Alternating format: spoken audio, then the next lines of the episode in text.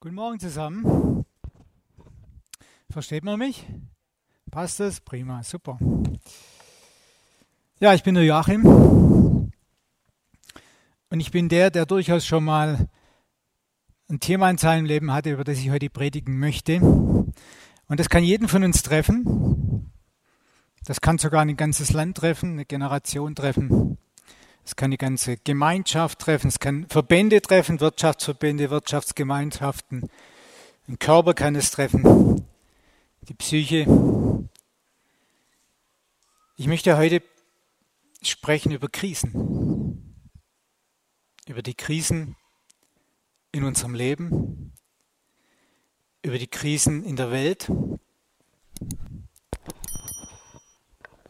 Dieses Rauschen, kommt es von mir? Mache ich das durch Schnaufen?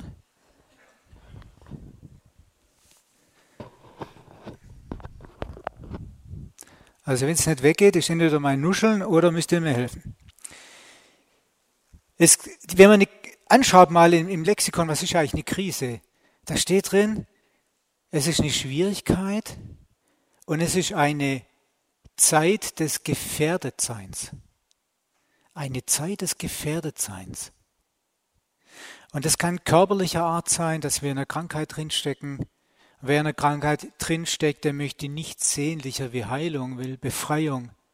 Es gibt Menschen, die werden 50 und fallen in so eine Lebenskrise. Was habe ich schon erreicht? War das wert, dass ich mich da rein investiert habe? Was kann ich denn noch erreichen? Wie viel Arbeitszeit bleibt mir noch? Wie viel Lebenszeit bleibt mir? Was will ich noch alles machen? Die sogenannte Midlife-Crisis. Dachte, das könnte mir nie passieren und dieses Jahr bin ich 50 geworden. Es gibt seelische Krisen in der Familie, ausgelöst durch irgendwas in der Familie. Es gibt seelische Krisen, die ihren Ursprung in der Ehe haben. Es gibt seelische Krisen, die einfach nur aufgrund von einer Angst sich in unser Leben schleichen. Angst vor Covid-19, Angst um irgendeinen Menschen in unserem Umfeld, der vielleicht zur Risikogruppe gehört.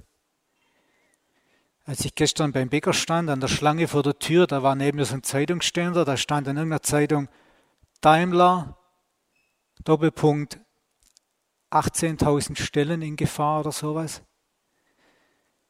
Wenn man bei Daimler arbeitet und sowas liest, dann hat man in der Sekunde eine Krise, weil man nicht weiß, ob es einen selber betreffen wird.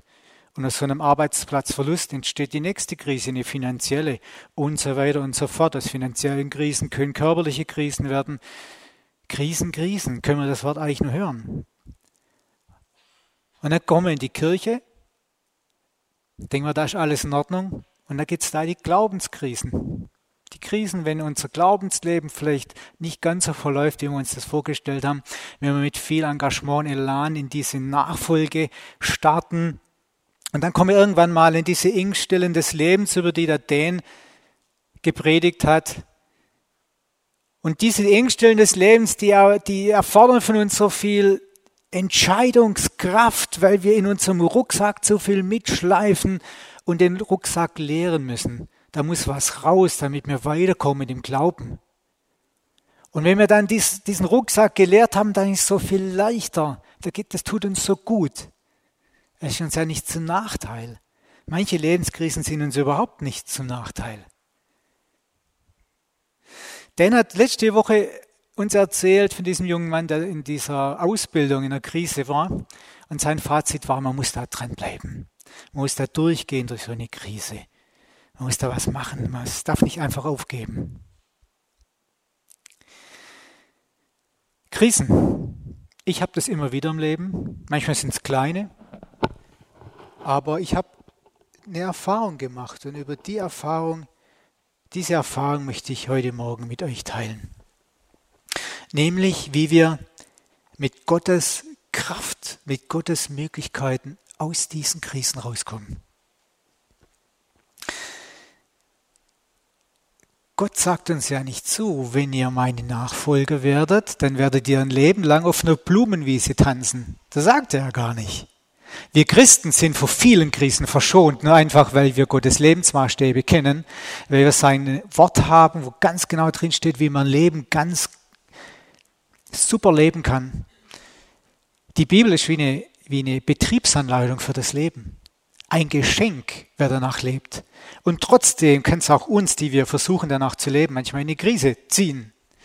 Und da ist der Unterschied zwischen allen Menschen, die Gott nicht haben, und denen, die Gott haben, der folgende, dass uns Hilfe zugesagt ist. Uns ist Hilfe zugesagt. Gott lässt uns da gar nicht allein. Und wie wir Zugang zu dieser Hilfe finden, darum soll es heute Morgen gehen. Und wenn du irgendwie eine Krise in deinem Leben schon mal hattest und du weißt, wie viel Zeit es kosten kann, da wieder rauszukommen, oder wenn du eine Krise fürchtest in deinem Leben oder wenn du in einer drin steckst, dann habe ich heute Morgen für dich was mitgebracht.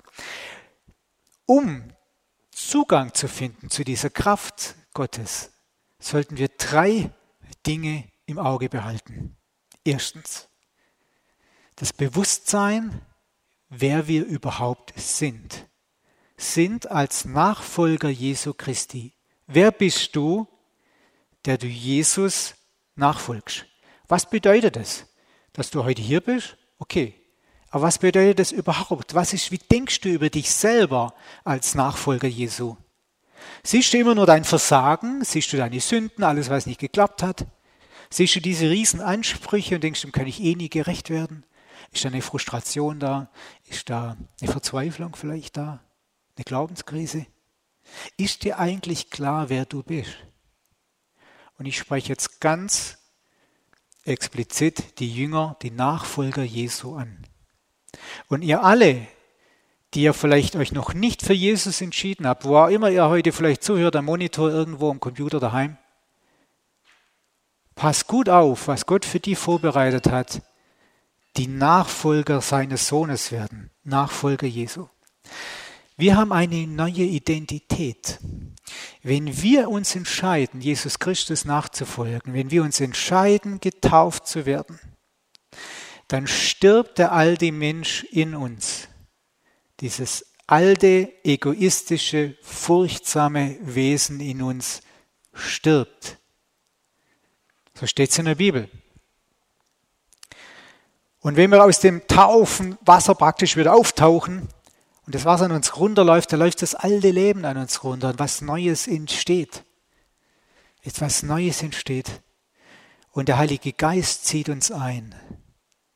Der Heilige Geist, der nimmt den Raum ein, den wir ihm geben. Und weil wir Menschen sind, die sich manchmal langsam entwickeln, dauert das ein bisschen. Und wir geben dem Heiligen Geist immer mehr Raum, wenn es gut läuft. Manche bleiben auch total im alten Leben zurück, geben dem Heiligen Geist gar keinen Raum. Und die sind dann ganz schnell an einer Stelle, wo sie nicht mehr weiterkommen. Aber wenn wir dem Heiligen Geist immer mehr Raum geben, dann wächst er in uns. Und er möchte mit uns zusammenarbeiten und das bietet er uns auch an und da kriegen wir Impulse dann und dann entsteht da was. Der hat vorletzte Woche war es über 2. Timotheus 17 gepredigt. Und er hat uns damals klar gemacht, dass mit dem Heiligen Geist wir einen Geist der Kraft haben. Gott hat uns nicht einen Geist der Furchtsamkeit gegeben, sondern der Kraft und der Liebe und der Zucht oder der Besonnenheit. Nicht ein Geist der Furchtsamkeit, sondern der Kraft, der Liebe und der Besonnenheit. Dieser Geist lebt in uns. Das ist unsere Identität. Wir sind die Herberge für den Geist Gottes. Und so wie wir es dem Geist Gottes in uns einrichten, so viel Platz wir ihm geben, so stark kann er sich ausbreiten und seine Präsenz uns spürbar machen. Da haben wir eine große Verantwortung. Vielleicht ist unsere Identität die größte Verantwortung zum Leben. Wie beherbergen wir den Geist Gottes in uns? Und davon wird dann alles abgeleitet, wie wir miteinander umgehen, was wir in unserem Leben erleben, was unsere Ziele sind und eben, was wir mit dem Geist Gottes erreichen können. Nur wenn wir den Heiligen Geist ans Steuer lassen, können wir Gott exakt auf der Erde repräsentieren. Wir sind ja Repräsentanten Gottes.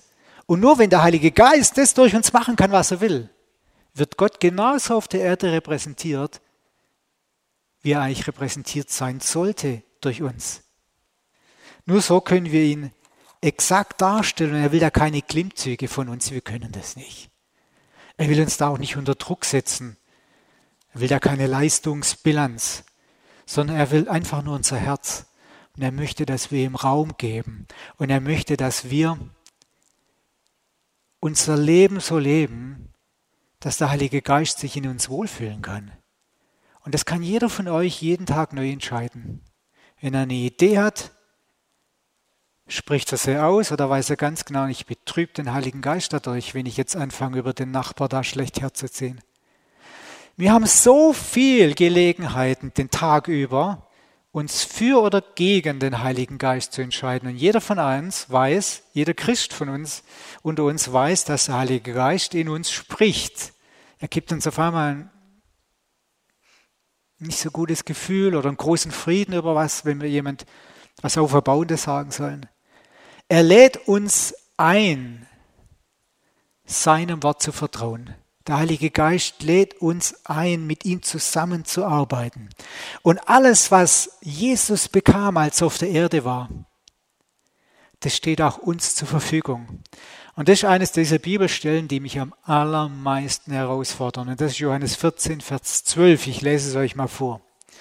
Wahrlich, wahrlich, ich sage euch, sagt Jesus, wer an mich glaubt, der wird die Werke auch tun, die ich tue.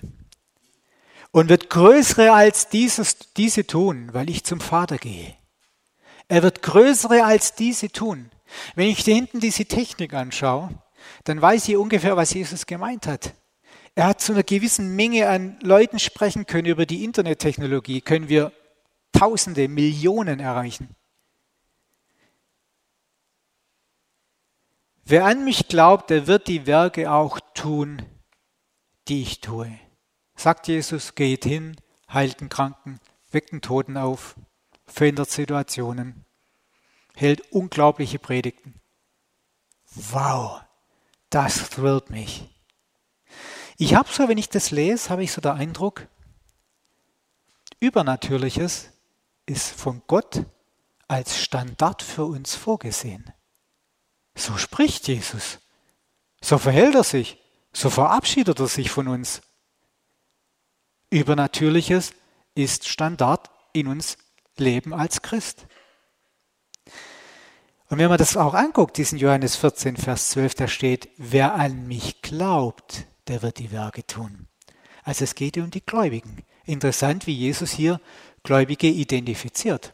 Das sind nicht die Leute, die Kirchensteuer bezahlen, das sind nicht die Leute, die in Statistiken der katholischen, evangelischen und Freikirchen auftreten, sondern es sind Menschen, die irgendwas anders machen. Es sind nicht die Menschen, die sonntags in die Kirche kommen, es sind nicht die Menschen gemeint, die jetzt beten und Bibel lesen, sondern Jesus spricht hier, wer an mich glaubt, der wird die Werke tun. Also Gläubige sind die, die die Werke tun, die er getan hat. Wow, das ist krass. Das ist wirklich krass. Da dachte ich, als ich das, man liest sehr oft, aber wenn man es mal richtig aufmerksam liest, denkt man, wow, werde ich dem gerecht? Bin ich eigentlich mit meinem normalen Leben ein Gläubiger für Gott? Ist ja der Hammer. Was will eigentlich Gott mit mir den ganzen Tag über tun? Was will der Heilige Geist eigentlich in mir bewirken in meinem Umfeld? Das Leben als Gläubige, das scheint irgendwie mehr zu umfassen. Ohne das Glaubensleben, wie Jesus es definiert, scheint irgendwas nicht rund zu sein. Und ich habe in meinem Leben festgestellt, dass mir mein Glaube keine dauerhafte Freude bereitet hat, wenn ich nicht Übernatürliches erleben durfte. Wenn das gefehlt hat in irgendeinem Abschnitt, da hat was gefehlt. Da habe ich gemerkt, ich werde unzufrieden. Ich habe gemerkt, das kann es nicht sein. Die Zeiten, wo die Menschen geheilt worden sind, wenn ich für sie gebetet habe, das war so, wow, so schön, so ein Glücksgefühl zieht da ein. Wenn du jemandem was zusprichst, wo du merkst, das trifft voll, du hast ihn voll getroffen, der fängt das Heulen an, da merkst du, das war nicht von dir, das war von einer Etage höher. Und das Flash, das ist schön. Ich hatte eine Phase, da habe ich eine Heilung nach der anderen erlebt, wenn ich für die Leute gebetet habe. Und dann kam ich an eine Person und ich war 100-prozentig überzeugt, dass diese Person geheilt wird. Und diese Person ist gestorben. Die ist gestorben. Das hat mich so fertig gemacht. Wisst ihr, was ich gemacht habe? Ich habe dieses Versagen, ich habe das ein bisschen auch dann irgendwann als mein Versagen dann irgendwie, das ist ja falsch, aber so habe ich es wahrgenommen, habe ich in den Schrank gestellt und die Tür zugemacht. Und die vielen, vielen, vielen Heilungen und Wunder, die ich da vorher erlebt habe mit Gott, nee, die habe ich reingestellt in den Küchenschrank und das andere habe ich rausgeholt, so war es. Und diesen Verlust, dieses Versagen habe ich auf den Küchentisch bei mir gestellt, also bildlich, und habe es jeden Tag angeguckt. Und die vielen, vielen anderen Wunder habe ich weggestellt. Kann man so bescheuert sein wie ich? Macht's besser. Macht's bitte besser. Übernatürliches ist von Gott für unser Leben vorgesehen. Das soll Standard bei uns sein. Wir dürfen uns nicht entmutigen lassen. Da werden wir sonst unserer Bestimmung gar nicht gerecht. Also, wir wollten ja 3 Dinge anschauen, die wichtig sind, um Zugang zur Kraft zu finden. Das erste ist Bewusstsein unserer Identität. Der Heilige Geist ist in uns und mit ihm seine Kraft. Nicht unsere, seine Kraft haben wir dann. Zweitens, was ist unsere Bestimmung? Was sollen wir denn jetzt damit machen? Was ist denn unsere Aufgabe? Ich bin überzeugt, dass unsere Bestimmung die folgende ist: Gottes Gegenwart in der Welt freisetzen. Gottes Gegenwart da freisetzen, wo wir die Not sehen. Da freisetzen, wo wir hingerufen werden. Da freisetzen, wo wir um Hilfe gebeten werden. Da freisetzen, wo der Heilige Geist uns drängt, hindrängt. Da sollen wir Gottes Gegenwart freisetzen. Da, wo wir die Not sehen. Gottes Gegenwart zu den Menschen bringen, in die Gemeinde rein, in die Hauskirche rein, in den Hauskreis rein oder wie auch immer wir das nennen, in unsere Familie, in die Nachbarschaftsfamilie. Überall können wir Gottes Gegenwart reinbringen. Und wenn Gott da ist, wenn Gott in uns ist, dann ist Kraft da. Ist einfach nur göttliche Kraft da. Und die Erfüllung göttlicher Aufträge, Leute, die braucht Kraft. Das ist eine Kraft, die hat mit unserer nichts mehr zu tun. Und darum sind wir manchmal so überfordert, wenn wir irgendwas sehen, wo wir denken, ich kann doch das gar nicht, ich kann doch den nicht heilen und das kann ich doch auch nicht und ich kann doch denen ihre Lebenskrise nicht lösen und die Krise in dieser Familie kann ich doch nicht lösen. Nein, wir können es nicht lösen. Aber wenn wir Gottes Gegenwart reintragen, dann kann er wirken. Auf die Art, wie er uns das sagt, dass er das tun will. Jesus sagt in dieser berühmten Bergpredigt in Matthäus 14, ihr alle hier, ihr seid das Licht der Welt. Das Licht seid ihr. Und das Licht scheint hell. Das scheint so hell, dass man es sieht. Eine Stadt, die auf einem Berg liegt, kann nicht verborgen sein. Ihr könnt nicht verborgen sein in eurem Arbeitsplatz, in eurem Umfeld, in der Schule, in einem Studienplatz. Ihr könnt nicht verborgen sein in eurem Verein, denn in euch ist Licht. Und da, wo ihr hinkommt, da scheint das Licht hell, weil der Geist Gottes ist in euch. Man zündet auch nicht eine Leuchte an und stellt sie unter den Scheffel, sondern auf den Leuchter und dann leuchtet sie allen in dem Haus. Wir gehen ja auch nicht durch die Firma und sehen da drüben jemanden, der heult, weil irgendwas nicht klappt oder weil man weiß, der hat ein Riesenproblem zu Hause in der Ehe und sagt, ja, Pech für den. Nein. Du trägst in dir die Lösung für das Problem, weil du den Heiligen Geist in dir hast. Jesus sagt, ihr seid das Licht und es soll nicht verborgen sein. Das bedeutet, sag, dass du das Licht in dir trägst und dass du die Lösung für das Problem da hast, indem du Gott bringst. Und das ist unser Auftrag. Wir sollen Licht sein da, wo wir hingestellt sind in unserem Leben. Nicht aufdrängend, nicht penetrant, nicht so, dass man sagt, mit dem will ich nichts zu tun haben. Nein, gar nicht. Sondern auf eine Art und Weise, die angenehm ist. Nicht so, wir sind die Oberchecke, wir wissen alles und du musst dein Leben umkrempeln und du musst das und das und du musst. Nein, bring Gottes Liebe, bring Gottes Licht und dann kann er wirken. Wir Nachfolger Jesu sind der Welt Gottes Gegenwart schuldig und das ist unsere Bestimmung. Davon bin ich überzeugt. Nicht, dass wir das von Anfang an perfekt machen. Ich mache es heute noch nicht perfekt. Aber wie Dan gesagt hat, wir sind ja Lehrlinge. Wir sind ja Jünger Jesu, Lehrlinge. Wir dürfen Fehler machen, wir dürfen lernen, wir dürfen uns entwickeln. Aber wir können da ja reinwachsen in diese Bestimmung. Aber dazu ist was Notwendiges. Es ist notwendig, dass wir überzeugt sind davon, dass wir diese Bestimmung haben. Dass wir überzeugt sind, dass Jesus uns meint in der Bergpredigt. Und nicht nur die Menschen, die da vor ihm auf dem Gras saßen, sondern dass er uns meint. Davon müssen wir überzeugt sein. Und wir sollten keinen negativen Fokus auf die Dinge legen, die nicht so gut liefen. So wie ich das da gemacht habe, mal eine ganze Phase. Das sollten wir nicht. Sondern wir sollten unser Herz mit den Verheißungen füttern. Ihr füttert eure Goldfische doch auch nicht mit Katzenfutter, oder?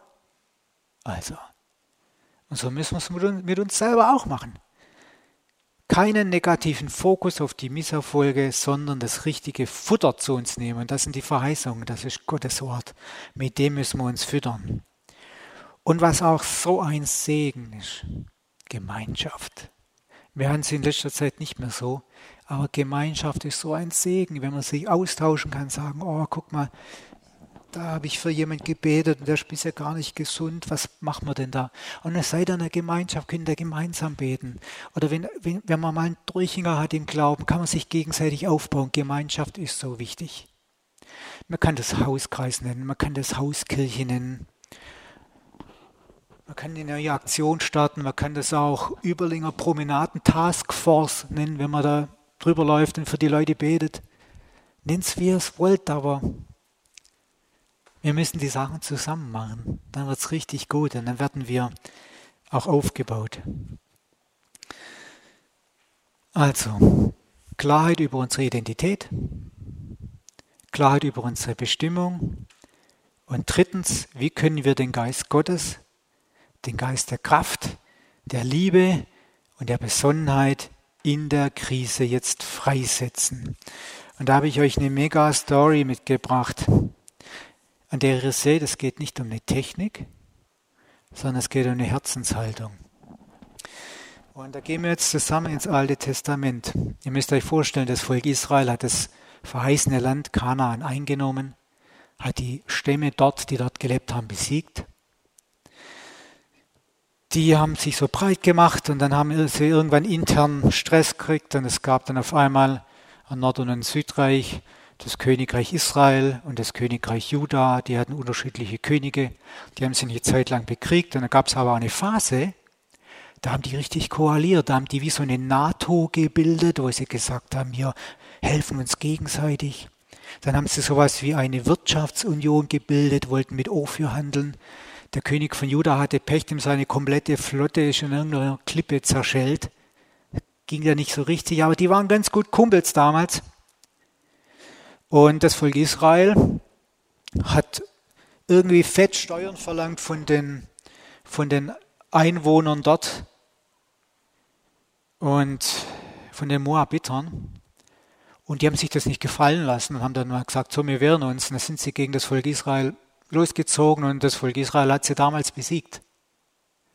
Und dann mussten sie noch mehr Steuern zahlen. Dann ist gesagt so, wir werden das Volk Israel und das Königtum Juda, wir werden die auslöschen und ausradieren. Die haben so einen richtigen Genozid geplant, weil sie keinen Bock mehr hatten, diese Steuern zu bezahlen, weil es eigentlich ihr Land war, dachten sie. Dann haben sie sich koaliert und dann haben sie sich zusammengetan mit allen Nachbarvölkern außenrum, die Moabiter. Die sind dann mit einer riesen Armee gekommen, die Ammoniter hatten sie dabei, und x andere kleinere Völker noch. Und der König von Juda, um den geht es hier in diesem Text, in diesem 2. Chronik 20. Der König von Juda weiß, die ziehen auch gegen mich, weil ich ja in dieser Allianz stehe mit dem König von Israel. Und die wollen mich genauso komplett auslöschen. Die wollen ihr Land wieder zurück. Und wenn was eine Krise ist, dann war das eine Krise. Hier ging es jetzt nicht um einen Verlust von ein paar Menschen innerhalb vom Volk durch irgendeine Krankheit. Hier ging es um das Ausradieren eines Volkes und das wussten die. Oder eine Versklavung. Also es wird sich danach dramatisch komplett alles verändern.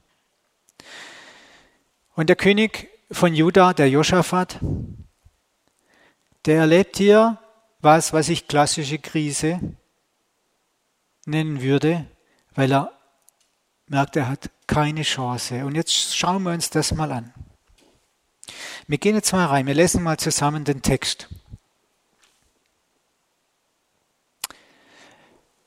Josaphat aber, also der König von Juda, aber fürchtete sich und richtete sein Angesicht darauf, den Herrn zu suchen. Und er ließ in ganz Juda ein Fasten ausrufen. Und Juda kam zusammen, den Herrn zu suchen. Was lernen wir daraus aus diesen wenigen Sätzen? Wir merken, der König von Juda, Josaphat, analysiert die Situation. Der macht mal klare Sache hier. Er benennt das Problem beim Namen. Das ist wichtig. Ganz wichtig, wenn wir in einer Krise drinstecken, müssen wir ganz genau benennen, was ist eigentlich unser Problem? Was macht mir eigentlich gerade Angst? Was ist es denn das? Mal Klarheit reinkriegen in das Gewapper, in dieses graue irgendwas. Was ist mein konkretes Problem? Was kann mir hier gerade eben passieren? Was beängstigt mich? Und als er das gemacht hat, ist bei ihm die Reaktion Furcht, Angst, Schrecken. Er merkt, wir haben keine Chance. Absolut keine Chance. Und was macht er?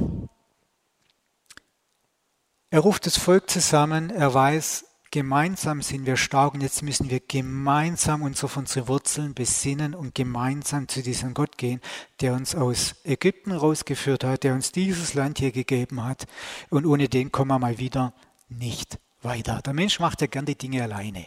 Aber irgendwann kommt er in so Krisen rein, da kommt er ohne Gott nicht weiter. Und hier war Josaphat an so einer Krise.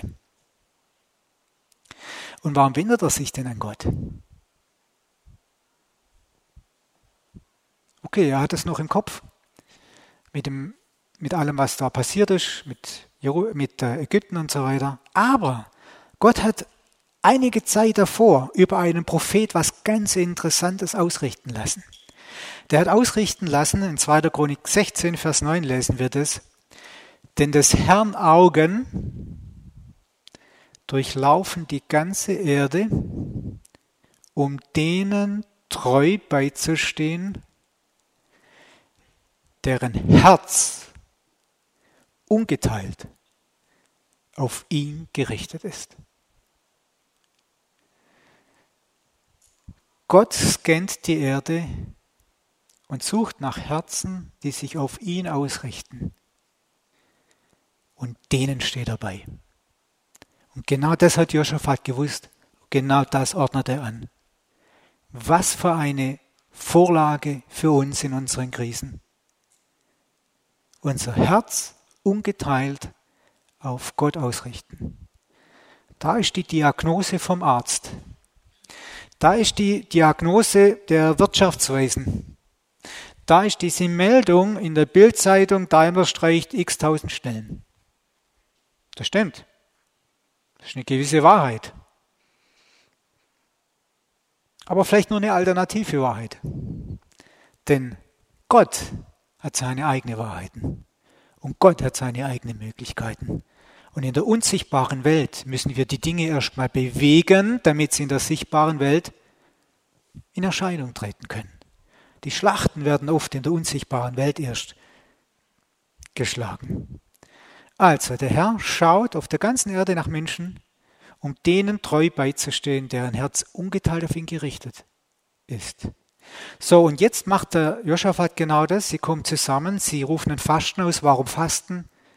Die schon mal gefastet haben, die wissen, wenn man fastet, dann hat man auf einmal so eine klare Birne. Man kann klar denken, man hat brillante Gedanken, man kann sich super Gehör konzentrieren. Und das geht's hier. Die fasten nicht wegen Gott. Gott hat nichts davon, ob wir Hunger haben oder nicht. Die fasten wegen sich, um sich besser ausrichten zu können. Und er weiß, hier kann nur noch Gott helfen. Jetzt gilt es wirklich, Vollgas zu geben. In deiner Hand ist Kraft und Macht. Und es ist niemand, der dir zu widerstehen vermag. Das sagt Josaphat zu Gott. Und das ist für mich so ein schöner Lobpreis. Was ist das für ein genialer Lobpreis? In deiner Hand ist die Kraft und die Macht. Und es ist niemand, keine Sache, kein Ding, keine Diagnose, nichts kann sich dem dagegenstellen. Wenn Gott was sagt, muss es geschehen.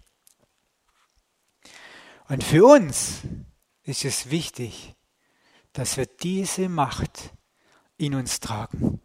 Und deine Verantwortung, nur du allein kannst das handeln. Nur du allein, da kann dir niemand helfen. Deine Verantwortung ist, dieser Macht in dir selber Raum zu geben. Gib dieser Macht Raum. Gib den Heiligen Geist in deinem Leben Raum. Du kannst dich jeden Tag für oder gegen ihn entscheiden. In allen deinen Entscheidungen. Es sind nicht nur die großen Entscheidungen des Lebens, was werde ich und warum, sondern es sind auch die kleinen Entscheidungen. Lässt euch über den oder nicht? Betrübe ich den Heiligen Geist oder mache ich ihm eine Freude? Gehe ich hin, baue den auf? Gucke ich nach dem, dass er betrübt ist, da drüben gerade und heult oder nicht? Der Nachbar hat ein Eheproblem. Gehe ich mit dem mal ein Bier trinken abends und spreche mal drüber oder nicht? Wir haben es in der Hand, jeden Tag. Das ist unsere Verantwortung. Und viele sind mega frustriert, weil sie mit Gott nichts erleben. Wenn ich mich selber angucke, dann sind das die Phasen in meinem Leben, wo mir alles andere wichtiger war wie Gott. Da noch eine tolle Business-Idee, da noch eine tolle Business-Idee, da alles rein investieren, was man hat, an Energie und Zeit und alles. Aber das waren eigentlich nicht wirklich die Zeiten, wo ich so mega viel mit Gott erlebt habe. Das ungeteilte Herz, das macht den Unterschied. Wir tragen seine Macht in uns. Und es ist unsere Verantwortung, dass diese Macht groß ist.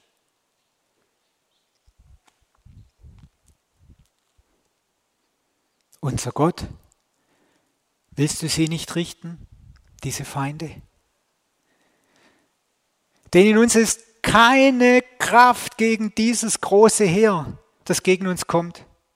Wir wissen nicht, was wir tun sollen, sondern unsere Augen, die sehen nach dir. Wir können nur zu dir gucken, wir haben keine Ahnung, wir haben keine Chance, wir sind sowas von verloren, wir sind verloren. Wir wissen nicht, was wir tun sollen. Wie oft stehen wir vor Krisen und sagen, wir wissen nicht, was wir tun sollen. Wie oft habe ich irgendein Problem in der Firma und sage ich dann zu meiner Frau abends, du, ich habe keine Ahnung, was ich da jetzt machen soll. Das sind die Mini-Krisen.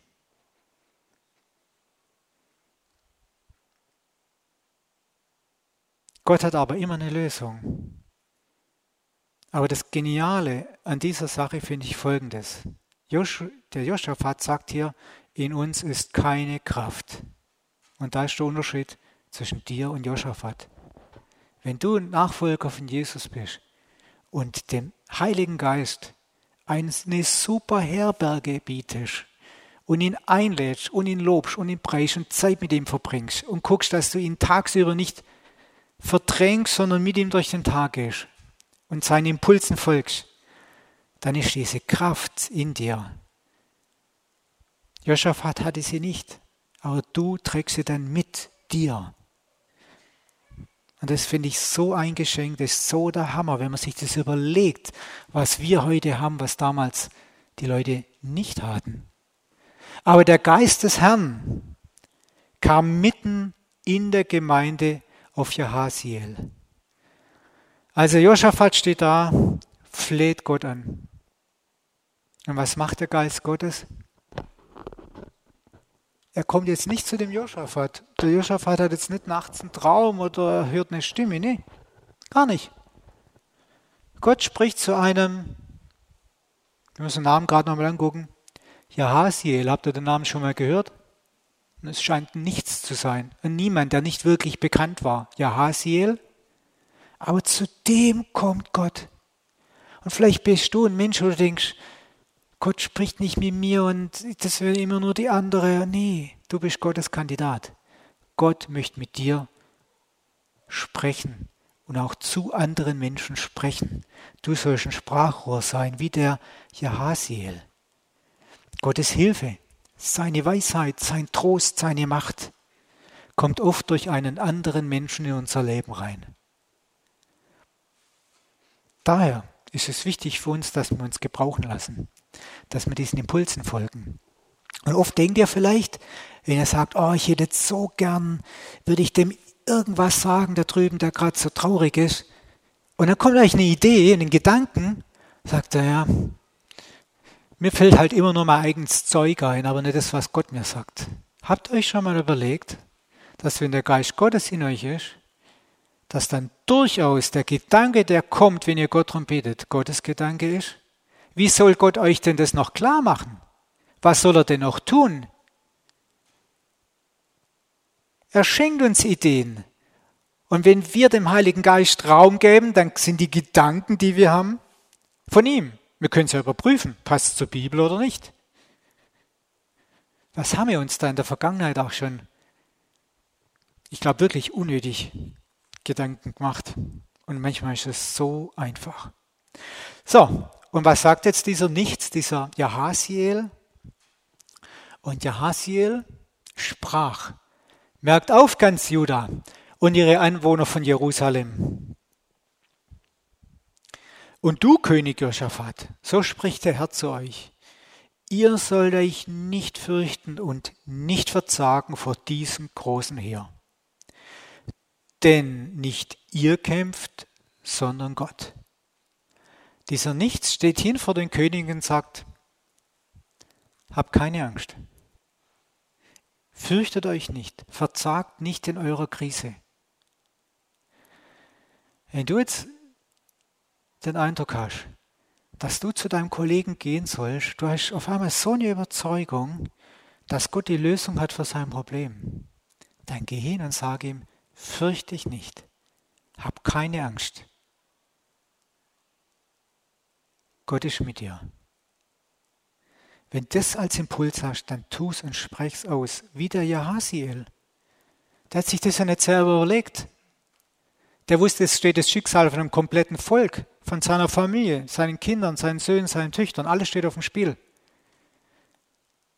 Aber er hatte diesen Impuls und er hat gewusst, jetzt muss ich ran. Fürchtet euch nicht, verzagt nicht vor diesem großen Heer, den nicht ihr kämpft, sondern Gott. Nicht ihr müsst die Menschen heilen, sondern Gott. Nicht ihr braucht diese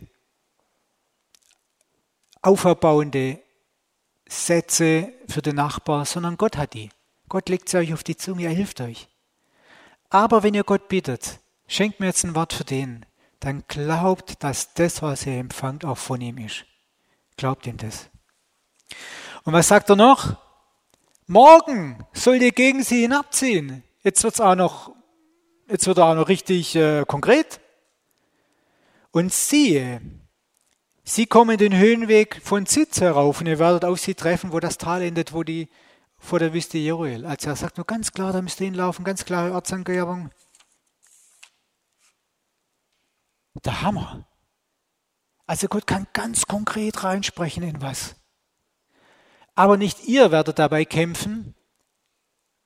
Tretet nur hin und steht und seht die Hilfe des Herrn. Also das heißt, hey, ihr müsst nicht gar nicht kämpfen, ihr müsst nur hinstehen. Steht einfach hin und guckt, was passiert.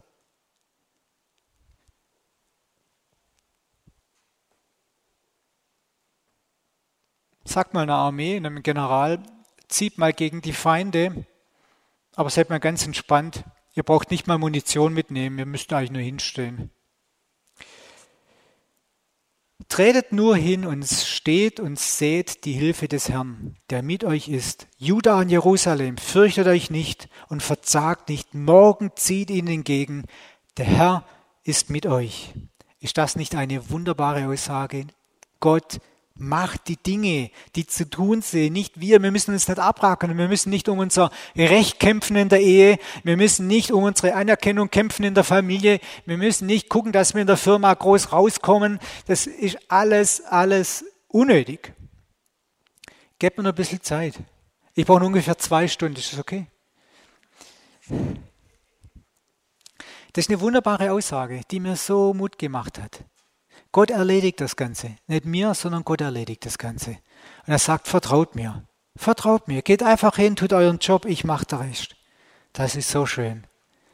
Und da beugte sich Josaphat mit seinem Antlitz zur Erde und ganz Juda und die Einwohner von Jerusalem fielen vor dem Herrn nieder und betete den Herrn an. Und die Leviten von den Söhnen Kehat und von den Söhnen Korach schickten sich an, den Herrn, den Gott Israels, zu loben mit lauter Stimme gen Himmel. Das, was unser Lobpreisteam so super macht und uns da reinführt. Und wisst ihr, was wir da sehen? Ein großes Vertrauen bringt eine große Dankbarkeit mit sich. Ich weiß nicht, ob ihr schon mal hier morgens gesessen seid und hattet so richtig null Bock auf Lobpreis. Ich stehe nicht mal auf, weil ich keinen Bock habe zum Lobpreis und es ist auch nicht meine Art und Weise, Lobpreis zu zeigen. Kann ja alles sein. Aber überlegt euch mal, wie würde es aussehen, wenn ihr von ganzem Herzen dankbar seid und von ganzem Herzen ein Bedürfnis habt, jemanden zu loben und zu danken, weil ihr euch ein Geschenk gemacht habt. Ich finde, Lobpreis ist das Natürlichste auf der Welt für einen Christen. Es ist ein authentisches und angemessenes Verhalten für einen Christen, der begriffen hat, was für eine Identität er hat, wie gut es ihm eigentlich geht. Und dann, wenn wir dieses Vertrauen haben und diese Dankbarkeit haben,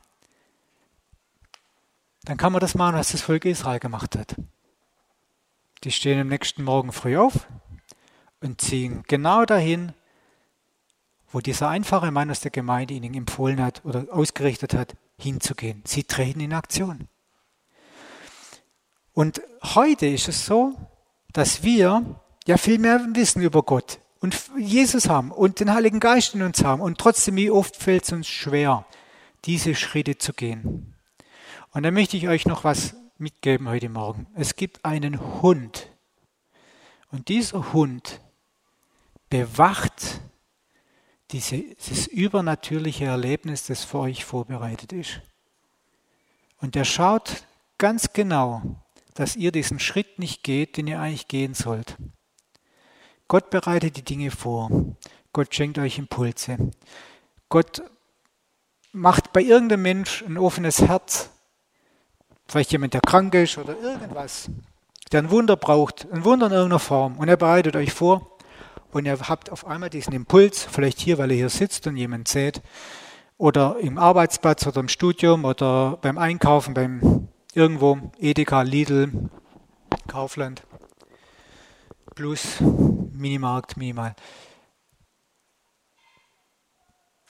Und ihr macht diesen Schritt nicht, weil dieser Hund bellt.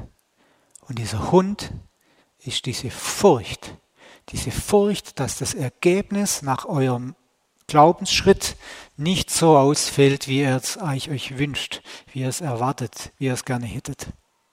Und dieser Hund, der bellt euch genau das zu, der sagt, tu es nicht. Stell dir vor, es passiert nicht, was du jetzt gerade erbittest. Stell dir vor, es ist peinlich und der andere läuft weg und sagt, Vollmeise. Aber um was geht's da? Wisst ihr, wer da zu euch spricht und euch anbellt? Der alte Mensch in euch, der um sein Ego besorgt ist, um sein Ansehen. Aber wir sollten doch das Ansehen bei Gott haben. Bei dem wir die Ewigkeit verbringen. Diese Leute im Supermarkt, die das vielleicht sehen, das ist doch völlig egal, wie die über uns denken. Es ist wichtig, dass wir Gott gehorsam sind und ihm folgen, egal da, wo er uns hinzieht. Das ist so wichtig. Und dieser Hund, der knurrt, und den müssen wir übersteigen, da müssen wir drüber springen. Da müssen wir unbedingt drüber springen. Und das Coole ist, die ziehen los, die erleben genau das, was Gott ihnen vorbereitet hat und was ich noch unglaublich interessant finde. Das muss ich noch mit euch teilen. Noch einen kleinen Moment. Wisst ihr, wer vorne rausgeht? Wer geht vorne raus? Die Sänger, die Lobpreiser, die sind vorne an der Armee. Nicht die Leute mit den Speeren, nicht die Leute mit dem Pfeil und Bogen, nicht die Leute, die eigentlich vorne rausgeschickt werden, um mal einen Keil zu schlagen in die Feinde rein. Nein, die Sänger. Weil Josaphat begriffen hat, meine wirkliche Waffe ist Gott. Und den lobe ich und den preise ich. Und das finde ich so interessant. Und jetzt guck mal noch, wie es jetzt weitergeht. Und als sie anfingen mit Danken und Loben, ließ der Herr einen Hinterhalt kommen. Über die Ammoniter, Moabiter und die vom Gebirge von Seir, die ganze Feinde, die da waren und gegen Juda ausgezogen waren, und sie wurden geschlagen. Das Volk Israel hat nur tote Soldaten vorgefunden, als sie dort waren. Das war wirklich so, sie mussten gar nicht kämpfen. Aber was mich so unglaublich bewegt, ist, dass Gott auf Lob und Dank reagiert, weil das unsere Herzenshaltung darstellt. Er reagiert ja auf so ein ungeteiltes Herz. Und wenn das ungeteilte Herz ihn lobt und preist, dann passiert was. Und das macht uns so Mut. Und wie oft betet ihr für Dinge und ihr könnt sie noch nicht sehen. Und was lernen wir hier? Wir sollen Gott loben und preisen, noch bevor wir den Sieg haben. Denn in dem Moment, wo wir loben und preisen, wenn wir von ganzem Herzen Gott glauben und vertrauen, weil nur dann können wir ihn wirklich loben und preisen, dann passiert was in der unsichtbaren Welt. Und es wird dann sichtbar in der sichtbaren Welt. Und ich finde diese Geschichte von Josaphat so exemplarisch für uns. Das ist so eine Betriebsanleitung. Eine Betriebsanleitung, wie wir mit Krisen umgehen sollen. Eine Betriebsanleitung bis zum Schluss, wo wir lernen, dass wir, wenn wir ein Gebetsanliegen haben, Gott vor Eintreten des Ereignisses, des Wunsches, ihn schon loben und preisen sollen. Das finden wir nicht nur im Alten Testament, sondern auch im Neuen Testament. Das kommt durch die ganze Bibel durch und dann ist Gott da und kann handeln. Wir können Krisen in unserem Leben beenden, wenn wir unsere Identität und unserer Bestimmung bewusst sind. Und Krisen können wir beenden, indem wir sein Wort schöpferisch aussprechen. Sein Wort, seine Verheißungen mit unserem Glauben in Verbindung bringen. Dann können wir Krisen beenden in unserem Leben und noch viel mehr im Leben anderer Menschen, die um uns herum sind. Weil Gott möchte, dass wir sein Reich bauen und das kühn und mutig tun. Und wir dürfen Fehler machen. Wir dürfen wirklich Fehler machen. Das ist kein Problem. Und denkt an den Hund. Steigt über diesen Hund drüber, der euch anbellt und immer sagen will, tut's nicht, es könnte vielleicht eine Blamage sein. Und ja, manchmal ist es ein bisschen peinlich, wenn es nicht gleich eintritt, aber ist nicht schlimm. Ihr seht, ich lebe immer noch. Es hat auch nicht wirklich wehgetan. Ihr müsst nicht kämpfen, denn Christus, der in euch ist, der kämpft für euch. Wir müssen keine körperliche Heilung herstellen, das macht Christus in uns. Und wir müssen keine Familien heilen oder Beziehungen in Ordnung bringen, das macht Christus in uns, wenn wir ihn ans Steuer lassen und wenn wir gehorsam das tun, was er uns sagt. Wenn wir nicht immer Recht haben in der Ehe und immer gucken, dass wir auch ja nicht zu kurz kommen, dann kann der Heilige Geist mit uns Krisen in unserem Leben und im Leben von anderen Menschen besiegen. Und dann können wir das Problem am Arbeitsplatz in Ordnung bringen. Dann können wir finanzielle Versorgung wiederherstellen. Dann können wir Krisen jeder Art mit Gottes Kraft beenden. Und wer in einer Krise steckt, möchte sie nichts lieber wie eine Krise beendet sehen. Und das Reich Gottes und der in euch ist, ist stärker wie jede Krise. Amen.